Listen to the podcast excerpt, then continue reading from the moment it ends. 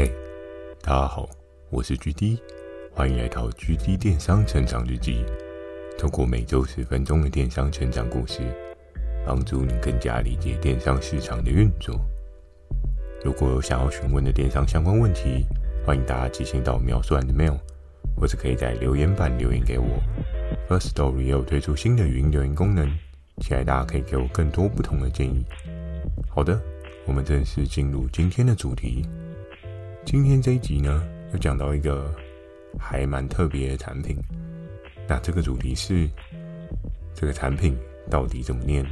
诶，常常我们可能在跟别人交谈的过程当中，你可能会去问对方的姓名，然后看到了这个字很难念的时候，你可能会问他说：“诶，你的名字怎么念？”但是有没有人曾经在买产品的时候，你看到这个产品的名称，你不知道怎么念，我觉得这样的状况应该是蛮少发生的。但是今天的这个产品呢，我觉得真的到现在我还有点疑惑，它到底是这样念呢，还是那样念呢，会比较好？好，那这个产品到底是什么样的产品呢？首先就要跟大家讲到，上班没有这个你会受不了。哇，上班没有什么会受不了。呵呵，很多人可能多半会想到，嗯，上班我没有耳机我会受不了，因为我没有办法听音乐。有的人可能会想说，上班如果没有滑鼠，我会受不了，因为你一直滑那个笔电上面的荧幕板、荧幕键。当然我知道，可能像 Mac 的部分，很多人都说那个触控板很好用。你今天如果是用一般 Windows 的电脑的话，可能没有滑鼠，你只是用那个触控键，你会觉得很心累。那可能再想一想，到底上班没有什么你会受不了？很多人会说，上班如果没有椅子，一定会受不了，因为你要一直站着上班，哪受得了？对不对？你又不是柜姐，老是站着上班。柜姐可能都至少还有个椅子可以休息可以坐，但你如果一直站着上班，你应该会觉得很受不了。其实上述的这一些受不了呢，都蛮合理的。可是今天要讲的这个东西呢，都不是上述这一些相关的东西哦。今天要讲的这个东西呢，我们就要先来研究它的名字到底怎么念。哎，不知道大家在办公室坐在椅子上的时候。有时候往背后一靠，你会不会觉得好像有点空虚？嗯，有点空虚。靠在椅子上为什么会空虚呢？我们都知道，你可以观察你上班时候的四周哦，又或者是你自己的椅子上是不是都有这个神奇的小东西呢？而这个神奇的小东西是什么东西呢？没错，你可能已经猜到我要讲的是什么。就是这个腰靠。好，讲到这个腰靠呢，很多人就会说：“哎，GD 你就知道这个东西的名字啦，那为什么还会说这个产品到底怎么念？”可是我记得在有一次的生活经历当中，我跟我的同事，好像那时候我们就在聊这个东西，因为大家都觉得上班如果你的腰部间空空的，其实是很不舒服的。就是如果你一直没有办法维持一个好的姿势的话，你的脊椎可能容易会有一些压迫、挤压，然后导致你久坐之后身体不适。那这个东西当初开发出来的时候，有的人说这个东西叫腰靠，但有的人说这个是拿来让腰靠，所以是靠腰。哎，不是在骂人，真的有人这样念。然后我那时候说，嗯，所以这个到底是腰靠还是靠腰呢？怎么讲都怪怪的，对不对？但是这个腰不是那个肚子饿的腰，这个腰是真正你腰部的腰哦。所以，所以在当时大家对这两个名词有点议论纷纷哦。而最后为什么统一觉得要叫腰靠呢？主要的原因还是在于，你如果说它是靠腰的话，很多人都会以为你在骂我吗？好好的上班干嘛口出秽言这样对不对？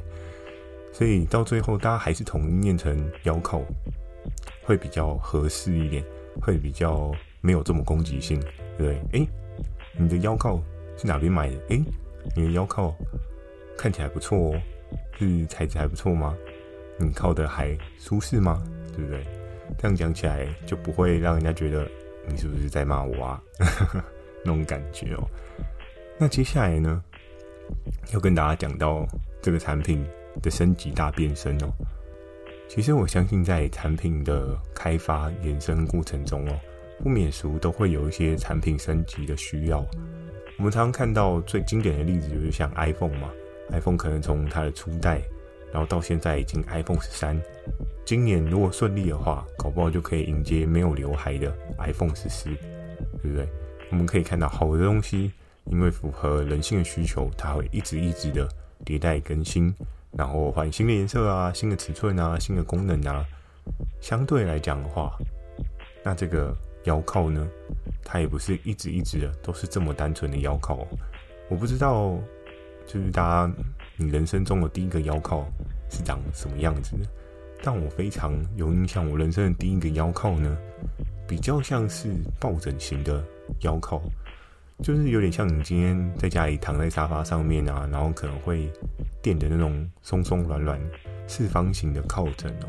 那多半用这样的靠枕来做腰靠呢，久而久之你就觉得，哎呀，好不舒服。为什么？有等于没有一样，因为它就是松松软软的，你靠下去的瞬间很舒服，但是当你压到底的时候，就等于没有了它的存在。为什么呢？因为这样的腰靠，它里面多半都是一般性的聚酯纤维棉哦。那聚酯纤维棉它可能比较没有那种弹性跟支撑力，所以当你靠到底的时候，你就觉得哎，好像等于没有的这种感觉。那在当时的腰靠的世界当中呢，它其实也是有很大不一样的改变哦。或许现在你身上在用的。也是这一款，就是那种有点偏包覆性的腰靠，然后呢，它是那种长长方方，然后左右侧稍微微翘起来的那种腰靠。诶，是不是你也正在用这样的腰靠呢？其实像，其实像在当时的过程当中啊，这个产品一开始是海外去做一个发展出来的，然后呢，多半这个东西在当时市场上面也卖得还不错。我记得好像一个也要大概四百块左右的价位哦。可是那产品升级大变身这个东西可以怎么样变身呢？其实就是在于不同的人、不同的办公椅、不同的舒适程度哦。我们都知道，其实过一个年嘛，你的腰间肉可能会有一些不一样的发展。那至于是怎么样发展呢？因人而异。但我相信多数的人呢，都是。横向发展居多，那我们就知道，当你今天如果你的肉肉变多的时候，你没有更大面积的支撑的时候，你在办公的时候做电脑，你的状况就会越来越不舒适。那越来越不舒适的状况呢？接下来这个大变身能够怎么变？或许你已经想到了，其实它就是将它加宽又加厚。那加宽又加厚的状况呢？它它可以更清楚的包覆你腰间的这一些肌肉组织哦。嗯，是肌肉组织吗？还是是 肥胖组织？不好说。那就是当它可以妥善包覆支撑住你的时候呢，你就会感到相对的舒适哦。你也可以做的相对比较久一点。那在这个过程当中呢，可能很多人会想说：诶，每一次的产品升级啊，一定都会变贵嘛，对不对？不然，如果假设 iPhone 十一跟 iPhone 十二都是一样的价格。那到底谁要买十一，谁要买十二呢？所以我们都知道，其实产品每次只要它有需求痛点的调整提升啊，势必它就一定会有价格往上走的状况哦。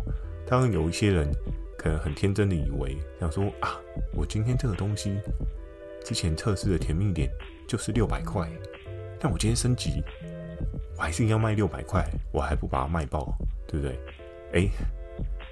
这就是一个非常有趣的事情哦。你今天产品升级，升级的这些成本你不用算在里面哦。你还是一样卖六百块，那你是准备一开始就流血不赚钱吗？对不对？所以，当今天产品的升级呢，它的成本相对往上走，这是一个非常合乎逻辑的事情。因为你用的料，你用的技术也相对提升了，那你卖的价格如果还是一样，那你干脆不要做，你就卖原本比较便宜的东西就好了嘛，对不对？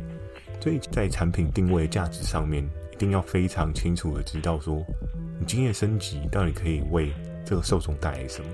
那升级之后，你的价格要往上走，这件事情是必然，不然你会提早的把自己这个产品的销售周期给玩到一个你没有赚钱的状况哦。所以，那这个东西很贵吗？其实，在它升级版的加宽加厚的状况之下呢，它并没有贵多少哦。那其实前面有跟大家讲到说，一个单一的 piece 大概是四百块上下。当它升级之后呢，加宽加厚。你猜它变多贵呢？没有很贵啦，大约是六百九十九左右的价位。那很多人就会很好奇说：“哇，具体你说没有很贵，但是它的那个涨幅很可怕哎。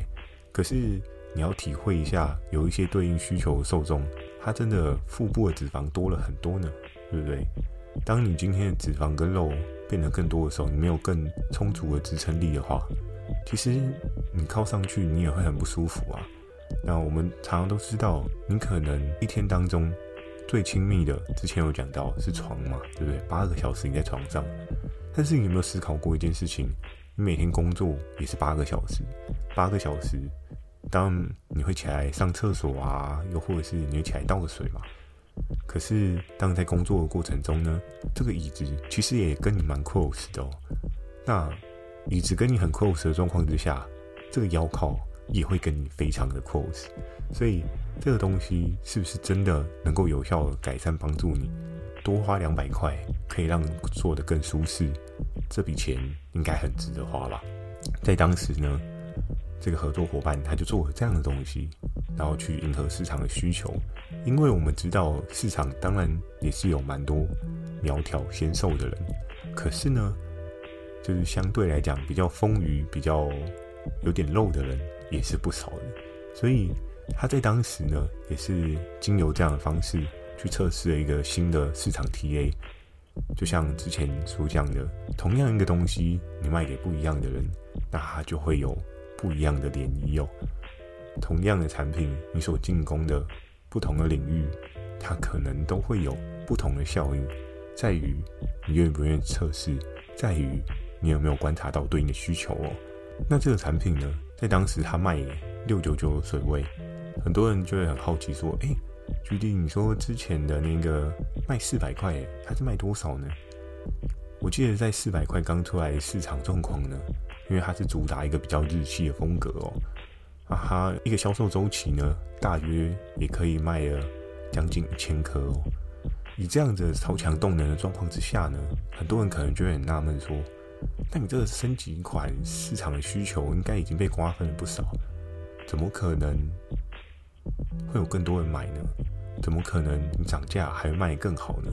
以一千颗市场需求来讲的话，升级版它可以做到什么样的水位呢？今天它是在一个涨价的状况之下，这个东西能够发展成什么样子呢？但接下来这个数据呢，或许会让大家觉得更加不解哦。我记得我那时候在看这一颗六九九的腰靠的时候，非常有趣的事情是，它的一个销售周期呢，它卖到了一千五百颗。这我之前有跟大家讲到平台的一些思考逻辑嘛，因为多半数很多的平台可能 maybe 都有上市上柜，那上市上柜的公司呢，对营收这件事情是会把它作为它的评估考量的，因为当你今天营收越高。那相对你的财报也会相较的漂亮，所以呢，在当时候，这个产品真的真正被行销端的人所看见，原因是什么？一样的状况在于同样一颗腰靠，一个单笔的销售金额可能是四百块，而另外一个单笔的销售金额是六九九，但是四百块的他卖了一千颗，那他这样子的话。是有四十万的销售水准，可是你要想，同样六九九升级版的这个产品哦，它尽管不要说它销售到一千五百颗，我们假设它只有一千颗好了，它就有六十九万九的销售水准哦。那如果以这样的状况来讲的话，你投放的状况到底是谁会比较好，谁的成效会更高。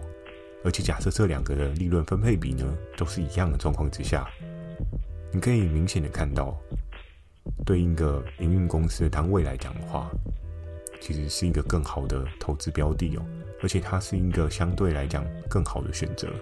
那这样的状况之下呢，除了行销端的大力推波以外，还有什么样的事情是值得我们拿出来做一些讨论呢？就回到刚刚我所讲到需求端的部分哦，我们可以看到，当你 target 了不一样的 TA 的时候，我相信在现在多半大多数的人都是外食的状况之下呢，这种肥胖的几率一定是相较很有机会提高的。那肥胖几率提高之后呢，就代表市场上面相对比较丰腴的人是越来越多的。所以当他今天提升的这个品相所对应的 TA 呢，很明显就是市场上成长的这一群人。那你在做这样的生意，绝对会有源源不绝的 TA 去被你所吸引哦。因为相对来讲比较丰腴的人，都会希望自己有一天能够变成纤细又苗条哦。我们可以看到很多那种减肥药啊，那种减肥广告啊。那种 before after 啊，就是你从很胖的大肚子突然瘦成跟猴子一样啊，这种广告图多半非常能够吸引人哦。当然，我们知道以 Facebook 投广部分来讲的话，这一类的图片已经不太能够做使用了，所以这样子的图片呢，也是延伸到其他的广告渠道里面做使用了。这样的图片呢，多半还是。可以很明显的吸引到这群受众，他们看到会很心动哦。因为当你只是简单的使用一些对应的东西，你一个礼拜就瘦这么多，我相信应该蛮多人很想要有这种仙丹类的产品哦。但是多半梦想总是美丽的，现实总是残酷的。你可能买了之后尝试了一段时间，你会发现你可能根本没有瘦。又或者是你疯狂的拉肚子，然后把自己拉到变瘦；又或者是你吃一次之后，你身体里面的一些机能反而是变得很不 OK 的哦。所以，如果真的你想要瘦的话，还是强烈建议大家走一些比较正规的方式，该运动就运动，该少吃就少吃，你才能够比较健康的有一个完美的曲线。这样，好，那接下来呢？要跟大家聊到的是这把好刀是谁的？我们都知道，我们远征队在跟魔王队竞争的过程中呢，面对了庞大的压力哦。在每一次双方激烈的竞争过程当中啊，都有了不一样的火花哦。可是非常耐人寻味的一件事情呢，就是我相信很多人可能都会很好奇的想问我一句：具体你们远征队很弱诶，对不对？都没有什么很猛的东西耶。当然，之前可能有讲到像 T 哥啊，像 FK 啊，他们都有一些比较厉害的法宝哦。可是我们整体的士气跟整体的队伍确实是偏弱，没有错。更不用讲 GD 我呢，在当时真的是被人家打一拳，可能就趴在地板上的那一种小喽啰的阶级哦。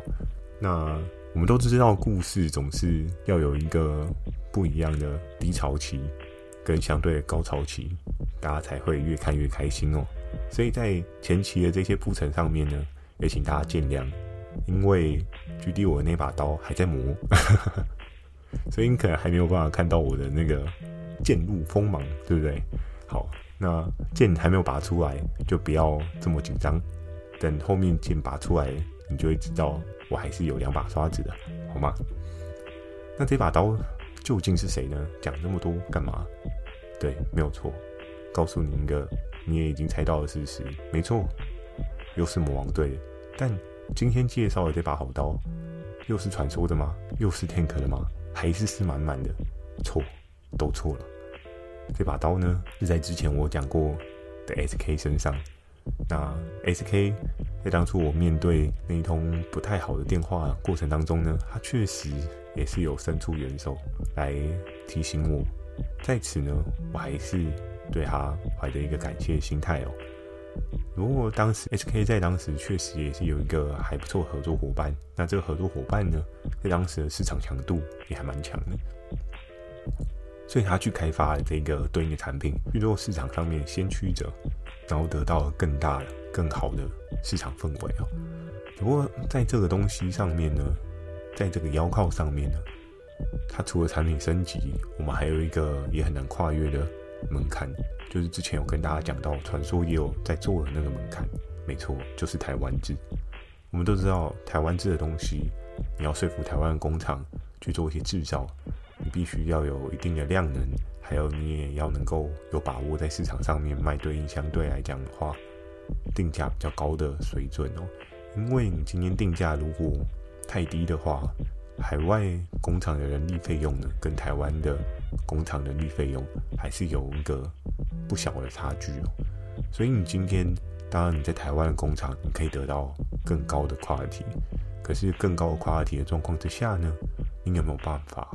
做出更高的价格水位去支撑你的成本，这件事情是非常值得去思考的。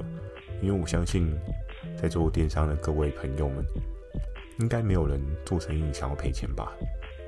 应该没有人出来做电商只是为了做慈善事业吧？如果真的有，你可以跟我说，我会给你拍拍手。嗯，因为多半大家应该都还是以。赚钱为利益出发点啊，对啊，因为我也很少听到有合作伙伴是真的做公益的，在我这几年当中。但如果你今天是以做公益的出发点来做电商呢，嗯，我真的蛮想跟你好好认识的，得过诺贝尔和平奖的和平大使，对不对？好，最后呢，那前面讲到呢，SK 这一把好刀。它帮助了 SK 多久呢？其实这一件事情我就真的稍稍有些模糊了。但是以这一个产品的市场需求切点啊，确实也是带给市场有一个很大的改变。包含举例我自己当时所用的腰靠呢，也是因着这一波的升级提升，我从原本那个软趴趴的方形抱枕作为腰靠，到后面呢，我也用了类似这样的。品相去作为我的腰靠，因为真的是那种比较高密合度的支撑棉，跟一般的 PP 棉真的有很大的落差。或许你会觉得 PP 棉比较软、比较舒适，但因为那是一个抱枕的概念去做构筑的，但今天高支撑度的这个支撑棉，其实才是真正的能够支撑起你的脊椎，让它有一个比较健康的状况。那如果假设今天各位朋友们你们没有用腰靠，我也会强烈建议你可以去买一个适合你自己的腰靠。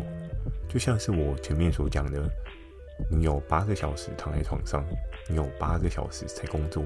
当然，如果你一直站着工作的话呢，那我就不推荐你了。可是如果假设你今天是坐了很久，真的强烈建议你要买一个腰靠哦，因为。你不要让你的脊椎在那边悬空太久，哪一天你可能因为变胖，然后这样坐姿久了，脊椎压迫过大，造成你的椎间盘突出之类的事情，其实这样会很得不偿失哦。花一点小钱可以让你工作状况更好，真的是一个很推荐又建议的选择哦。讲到这边，很多人可能会很想要问我说。决定你是不是要夜配腰靠啊？怎么这么推？没有，我只是单纯就一个过来人的心态来跟大家讲这一件事情哦。因为我自己用腰靠也是行之有年，有时候没有地方靠，我还真是很不舒服呢。好，那今天的这集呢，就简单的跟大家分享到这边。如果喜欢今天内容，也请帮我点个五颗星。如果想要询问的电商相关问题，也欢迎大家寄信到秒算的 mail。或是可以在留言板留言给我而石头也有推出新的语音留言功能，期待大家可以给我更多不同的建议。其实这一集的建议呢，我更希望的是听到大家可以分享你现在目前在用的腰靠是什么样类型的腰靠给我，因为我也蛮好奇的，现在的腰靠是不是大家用的都差不多，还是每个人的选择都不一样，还是你也在用我以前用的那种 PP 棉的抱枕型腰靠？这一些事情我都觉得还蛮让我想知道的。我蛮想要知道你靠的是什么，因为市场很大嘛，我的需求跟我的使用，并不能代表每个人都一定是这样，所以我也蛮想要了解不一样的人，或是不一样国家的你，是不是用的方式都不同？还是你们国家并没有使用腰靠的这种风情？那不用腰靠，你们都怎么样去办公？还是说你们都怎么样去度过你们的上班时间？这个也是我好奇的点，非常希望可以透过你的分享，让我增长更多不一样的国际观哦。好的，那我在 Facebook 跟 IG 不定期的也会分享一些电商小知识给大家，记得锁定每周二晚上十点的 GD 电商成长日记。还有一个好消息，礼拜四我也有上线哦，礼拜四十点也可以同时收听我们的 GD 电商成长日记。祝大家有个美梦，大家晚安。